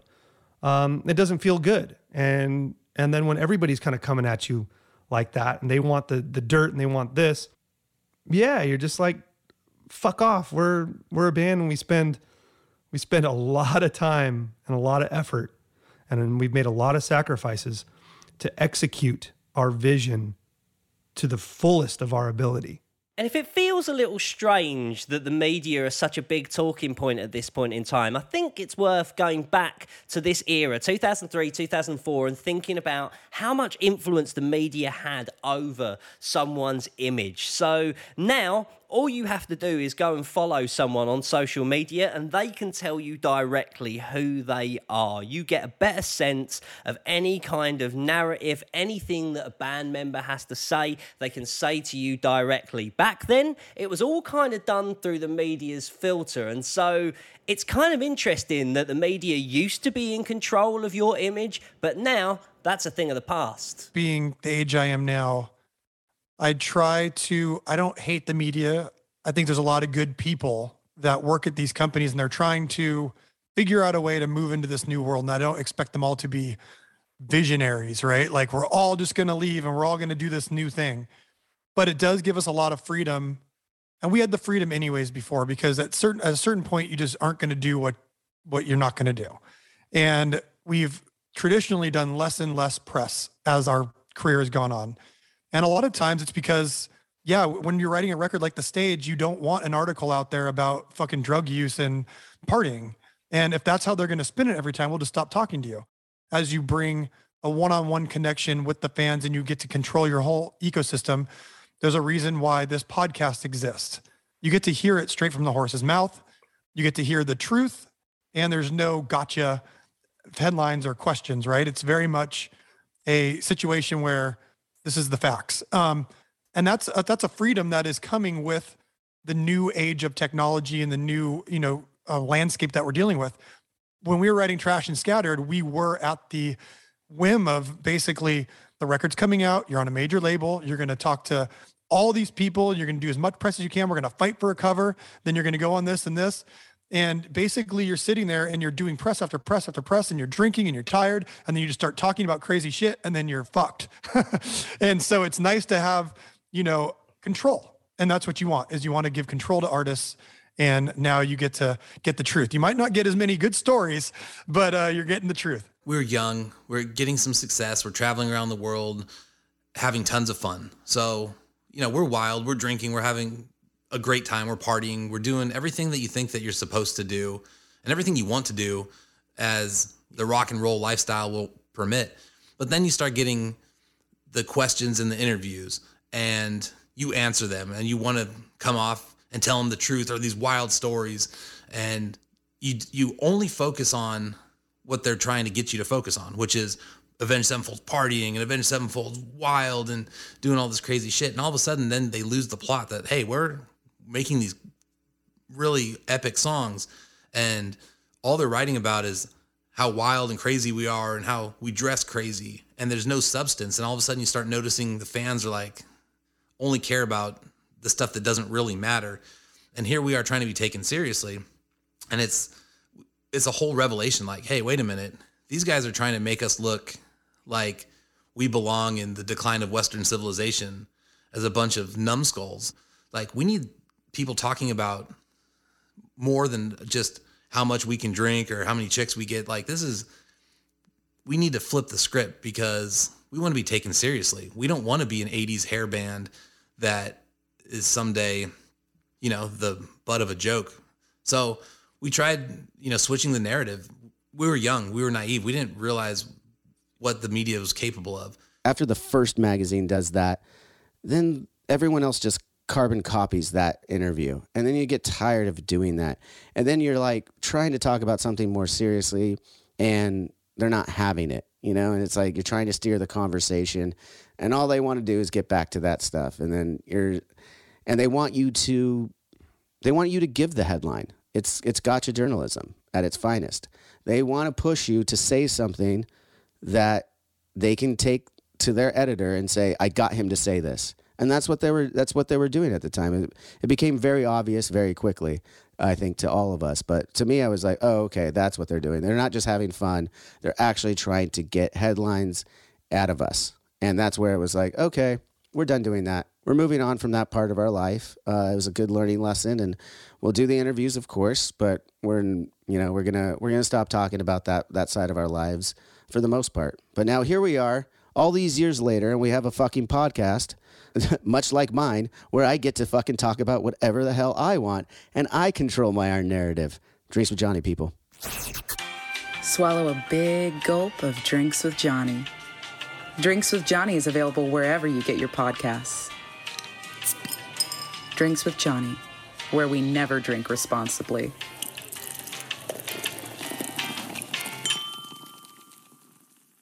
Of this begs the question, though, right? Where is the line between what the media was reporting and what Avenged Sevenfold were actually like? We got to be honest here. We were partying. We're five best friends fulfilling our dreams from childhood together out on the road.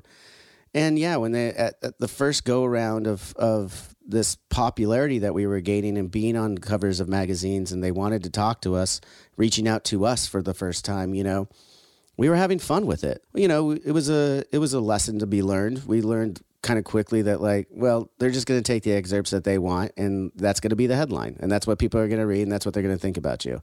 It's like, well, you know, there was a whole other conversation too that happened, but this is what we're going to focus on. Okay. Um, and that's just but that's just how a lot of and i won't say that was every media outlet. I'd say i'd say you cheeky buggers over in the uk were probably the worst at it you know but they it definitely was it was something that we needed to go through and learn from you know. We were partying but that wasn't even like what the questions were and we weren't even doing the things that we were answering half the time. Half the time we were answering to be funny you know just like yeah. And then sometimes they were right you know. You'd go out with the journalist the night before he saw it all. It's not like we were fucking hiding it, you know? And we had a good time. We were in our early 20s and fucking drinking and partying and playing shows, out traveling the world, as I said, fulfilling our fucking our dreams. Like why not? Of course we were having a good time. I think if you actually grew up with us, it was pretty wild, right? And the stories were real. We obviously lost, you know, a fallen member to that lifestyle. And sometimes they'd catch us in a situation where we'd just start talking about it. And then it does, it, it is a self fulfilling prophecy at some point where it is a very wild, on the go lifestyle. And you are being surrounded by people, whether it's after the show or on the tour buses or in your everyday life, where these are people that it attracts more of those people and they're ready to just go, right? They're ready to party, they're ready to just push it to the limit. And so it really is this kind of like cycle that the media definitely doesn't help it, right? It's it's basically advertising to everybody. This is what they do. Now, no one can survive all the time in that lifestyle. Like obviously, we were very serious about writing records and working, but we were also very serious about kicking off the old boots and uh, having having a good time. And we were no stranger to getting in physical altercations with people. We were no strangers to being hotheads. We are no strangers to poking the bear, like the NOFX story, right? And challenging the whole the whole system. So it really was just one big ball of madness during that time. And the records just kept getting bigger and and more mainstream. And it just kind of fed the beast in a way. All of which brings us to this month's crazy story. So we are going to go back to February 2004 and London, England, where now, sadly, not with us anymore, one of the victims of COVID, the Crobar, was London's premier drinking establishment for 20 plus years for all things rock and roll. A tiny dive bar in the heart of London's Soho. With my own two eyes in this place, I have seen the likes of Dave Grohl, Lady Gaga, Dave Mustaine, Pink, all manner of people used to go and hide out at this little hellhole in London. I say that because the stairs to the toilets were an absolute death trap. Like the place was chaos incarnate. And that's why things came to a head when Avenged Sevenfold had just played their first couple of shows in London in 2004 and started drinking. And, um, the rest is history, and here is this history documented definitively. I remember being at the Crobar with Paul from Kerrang, or he might have been at Metal Hammer at the time. He, he's jumped around, Paul Brannigan. And we were drinking whiskey and Coke. I, I remember it perfectly clear. And we were just sitting there having a drink. Everyone's there. I remember going to the restroom and there was someone in the stall and, and I had to pee really bad. And uh, so I just started peeing in the sink. This guy comes out of the, you know, the stall and he's, he's, he's like, like irate. He's so mad. It's a, a British dude. And he starts screaming at me and I'm just, I just start laughing at him. And then I'm, I'm sitting there and, and I just go, I, I just, I put my middle finger in his face or something. I'm like, fuck you, fuck off. And I just walked out and then proceeded to have the rest of my night chilling, drinking. And so we're all leaving the bar. And I remember this guy is out front and he's waiting for me with his friends. And he's like, You're the bloody bloke that was pissing in the sink, blah, blah. And I go, Yeah, fuck off. And we all start kind of surrounding and they're kind of surrounding. And I end up just punching him. Right. So I punch him. And as he's falling backward, his hand comes flailing and it hits me in the nose. And I don't feel anything at the time, but then I just feel liquid and I and like my whole shirt is filled with blood. And I I put my hand on my face, and my nose is literally three inches on the side of my face. It's just on the side of my face, completely, completely broken. And I I basically just grab my nose and I straighten it back out, and you can hear all the clicks and all the cartilage just just brutal. And we all just start fighting, everybody. So I'm outside uh, smoking a cigarette, and I see an altercation start happening. And I'm just, I'm, you know, buzzed and I'm looking at this and thinking, oh shit, what's going on? And then I notice it's Matt. And naturally, my first instinct is, I don't know what's happening, run, punch the person that's in altercation with Matt. And that's what I did. And it's funny because I'm really like not that guy, you know, but I did. Somebody that I don't know throws another guy through a, a window in one of the cars that are on the road. People are going crazy. Someone punches Val. We're punching this guy. We're on top of one guy. I mean, it's just madness, right? It was like a like a full free for all. I, I remember like the Rev running and throwing fists, and I get pulled by a bouncer, and I'm watching this. You know, Matt continue this fight over by this car, and this bouncer's telling me, "Stop! Don't do this. Just relax, mate. Just relax." And I'm like, "Okay, I'm not gonna. I'm not gonna do anything." And then I run and he's no. I just remember the look on his face and I start running over there. And meanwhile, Jimmy's running back over there and it's just full mayhem. I mean, you know, Syn might have been in there. Like, I don't even know. And the police show up and and they don't have guns. And our police would have pulled guns on us instantly. We all would have stopped. But these these UK cops, they're just kind of trying to get us to stop and no one's stopping, everyone's fighting. And a guy runs up and hits Val or pushes her. And then Jimmy, right in front of the police, just goes right over the top of her shoulder and knocks this guy right in the nose and busts his face. And so then the cops start trying to chase him because they're now they're going to arrest him, but He did it right in front of them. And so then he starts laughing and making fun of them because they don't have guns. And he keeps saying that he keeps saying like, "Oh, they're going to arrest me, guys," or like they're just going to with their silly clubs and just keeps laughing and running in circles around this pole. And they're trying to get him. Everyone's cracking up. This guy's you know, getting off the floor and you know, it's just a big disaster. Jimmy doesn't take any authority seriously, not even not even in the slightest bit, not ever. And he's laughing, probably screaming. And, you know, I, I don't even know what he's saying. He's probably taunting them that they have, you know, their billy clubs or or, or whatever.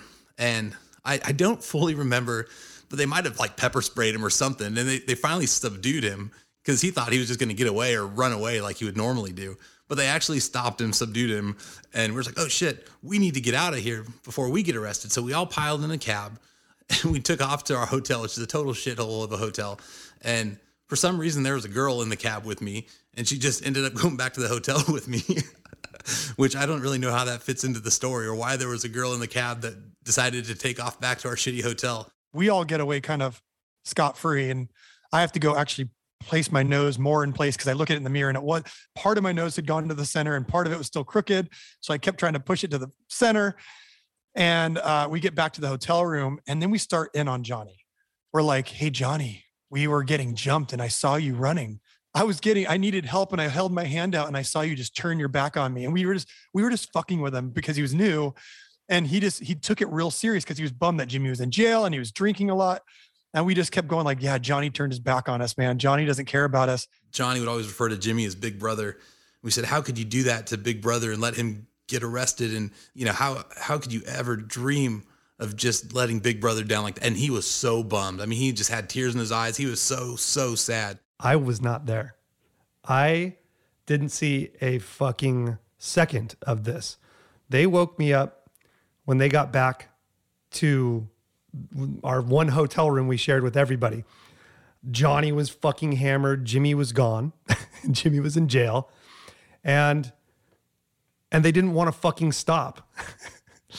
they they, just kept picking on Johnny. Johnny was now so belligerent. When Johnny gets belligerent, he does a lot of people don't realize he starts a lot of shit. He's very antagonistic. Very antagonistic. He is he's classic little brother just you know poking away poking away until you fucking punch him or do something. So i mean we did really horrifying things to this guy. The like things unspeakable things the joke afterward was that uh, Jimmy said, "Oh, I saw Johnny look around the corner. and I was getting jumped by like five guys, and he just walked right by." So that fucking didn't happen. So they started this whole rumor that I was like just fucking hiding in the corner or something. I was like, it was just fucking chaos. I didn't know what the fuck was going on. I didn't know who to hit. I didn't know what the fuck was going on. By the time I I was aware that there was even a fight, it was basically over. It happened really quick. Do we have the best stories on this podcast or what? Thanks to the guys for their honesty as always. And the redemption of Johnny Christ at the end there, I think, is a nice full stop. Now, just to finish up talking about Trashed and Scattered, 2007 in Liverpool, England was the last time that this song was played live. So let's talk a little bit about its possibility of ever making its way back into the live set. But that's it for Trashed and Scattered. A true gem, a true diamond in the rough, if you will. But yeah, here is why it hasn't been played live since 2007. It's it's just the the riffage in it. That's again you can hear it one way and you're like, oh, that's just like a shreddy, shreddy uh, uh, riff in the verses. But then if you actually listen to it and peel it apart a little bit, that is an intricate rhythm to play over and over and over again for five and a half fucking minutes. That's a long time to be doing that and playing it live um, from front to back we we had a, a, a, ongoing joke calling it Stifler. We we we would name that song Stifler because it was so it almost felt stiff because you had to like really dig into this fucking rhythm and play it as well as you can live. And you know, over the years or over the times of playing it, obviously it got better. But the first few times, it was like it was a fucking train wreck. Like trying to play that through all the way and only having a couple of breaks from that rhythmic pattern. And that pattern is is really intricate. Like maybe not to today's standards, but definitely then it was fucking intricate to play that pattern over and over. And I would I would love when I got those breaks of bo bo bo bo. You know, I was like, fuck yeah, that's whew. All right, I got through that one. All right, let's get back to the verse again.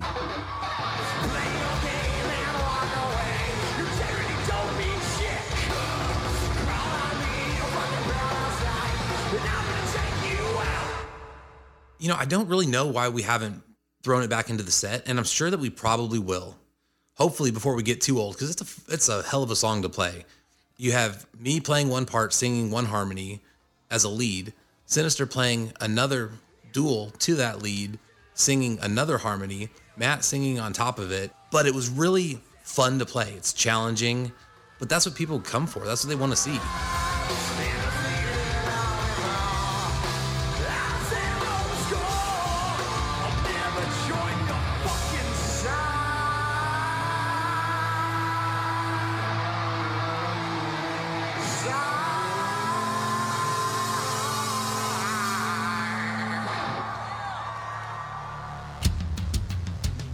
And that's a wrap on episode two on Trashed and Scattered from Tracks, the official Avenged Sevenfold podcast powered by Death Bats Club. Thank you for being with us. Make sure you subscribe. Don't forget a7xworld.com to go and get the Trashed and Scattered t shirt. Shout out to Dylan777 Art for putting that together. And of course, be in the Death Bats Club Discord. Letters from the DBC coming up very shortly. You'll get your opportunity to ask the guys some questions, so make sure you're in the Discord for that. And of course, a one of one NFT, trashed and scattered, going to be given away in the Death Bats Club Discord. My name's Bees. Been an honour to be with you again, and we'll see you next time for more tracks from Avenged Sevenfold.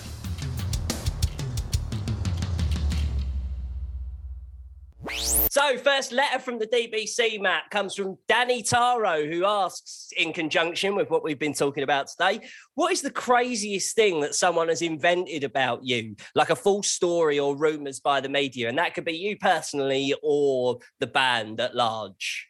Okay, so I know there's some, and I'm I don't know if it's the funniest, but a lot of people. I'm I'm a pretty staunch atheist. Like I'm agnostic. I, I we could talk about a million different theories, but one of them that I'm not is Catholic.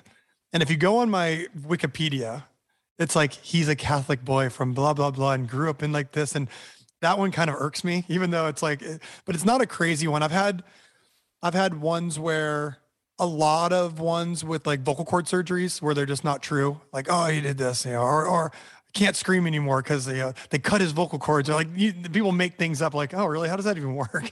Um, I don't know. I'd have to think. I've seen some really funny things. One like that, I play the clarinet. I think. Like I definitely don't play the clarinet. Like I definitely Have don't. you played, played anything like that?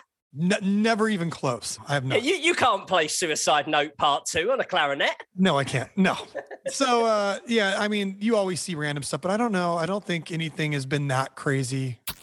This question comes from Jude. Jude, it's a great question. Thanks for your question. Zacky, that's you. I get the feeling that most fans know where Jimmy, Matt, and Syn fit in the writing process, but we've never gotten info on what your contribution to the songwriting is besides lyrics. Do you help with guitar parts or song structure in any way? Yeah, so in the earlier albums, I was writing a ton of riffs, melodies, guitar lines, um, because I had to. I mean, it was me and Matt bouncing ideas off each other, trying to create this new sound. And as we progressed, you know, incorporating Syn and the Rev, they started adding these new elements and there became these new dynamics. And, you know, Syn would sit and write with Matt, and all of a sudden I would hear what they're coming up with and say, this is fucking amazing. I, this is stuff I would never think to do. Like, yeah, where are you guys going with this? This is awesome. You know, and a little bit of maybe what if we tried this or just a, a touch? Because when people are doing something great, you don't want to hinder it. You don't want to get in the way. Do what you guys are doing. I cannot wait to hear where this is going. Encourage it. Um, the Rev kind of held back on writing and stuff. And he, you know, when he first kind of threw his hat in the ring and and handed us just a skeleton of a little piece of heaven, it was like, fucking finish this. Like, bring it to life. Let us help bring it to life. What can I do? You know, what don't you want me to do? Do you want me to go fucking hide? I'll do that. Like, let's bring this to life. But whatever you do, don't stop what you're doing. And that goes for, for anyone. So I'm always there to interject if I need to. You got five different people trying to write music on the best and worst days of their life. Uh, I love writing riffs. I love vocal melodies. Um, sometimes it's just a f- philosophic idea. How can we make this song better? What if we tried this? Um, sometimes it's bringing a thousand riffs to the table and throwing a thousand riffs away. So I'm I'm really there just to make sure the songs come to life. And it's as much as I need to do or as little as I need to do. Because I mean you have Matt's writing brilliant parts and the rev and you know if Johnny brings a, an amazing bass line or, or anything or Syn's writing you don't want to you just don't want to get in the way of ruining something great. But it's real there's a lot of important uh, behind the scenes stuff where sometimes you I have to step up throw my hat in the ring to make sure that some of this stuff comes to life and I'm I'm really just there to do anything I can to help and make sure that we're always keeping our fans on their toes. So I'm obsessed with music documentaries, Zacky, and I always love watching the role of the producer and how they contribute. Now, you guys self-produce, so it feels like that's a way that you personally really contribute. Just listening to what you just said. Um, I, I I truly believe that's all of Avenged Sevenfold. I mean, that's that's what we do. We have these grandiose ideas, and we we bring them to the table, and it's a very delicate mixture of adding layers, adding each person's individual flavor, but not sticking your dirty fingers in it and swirling it around to mess it up. So it's a very either hands off approach or hands on, whatever needs to be done. And that goes for everyone in the band, you know, Syn and, and Shadows work really well together writing on the last few albums. It's just like they have ideas, they bounce back and forth. And, and if there becomes a stalemate where they're just like, this is fucking hard, I'll interject myself and, you know, try and smooth out the process, get everyone back in the room. Because that's where the magic lies. I want to hear what these guys are writing. I want to see it come to life. I don't want them to get frustrated. I don't want them to, you know, have five different guys at five at all times fighting for a, to throw their riff in there. We can all write riffs. We can all write melodies, but who can really sit back and throw it away if it's not going to make the best Avenged Sevenfold song that fits in the album, that fits in that time and place in our life? That's where my contribution comes in. And uh, where does the magic lie in the new album, Zacky Vengeance? Oh man, uh, the new album, The Magic Lies, in creating a sound that is uniquely Avenged Sevenfold and not like anything else we've heard. Nothing we've ever heard. Th- That's that's where the magic is. It's going to be completely unexpected. It's going to blow people's minds. It's going to piss people off. It's going to do what we've always done since day one. And and how do you do that? Well, you just go as berserk as you can. You write the craziest shit that people are not expecting from you, and you have to be fearless.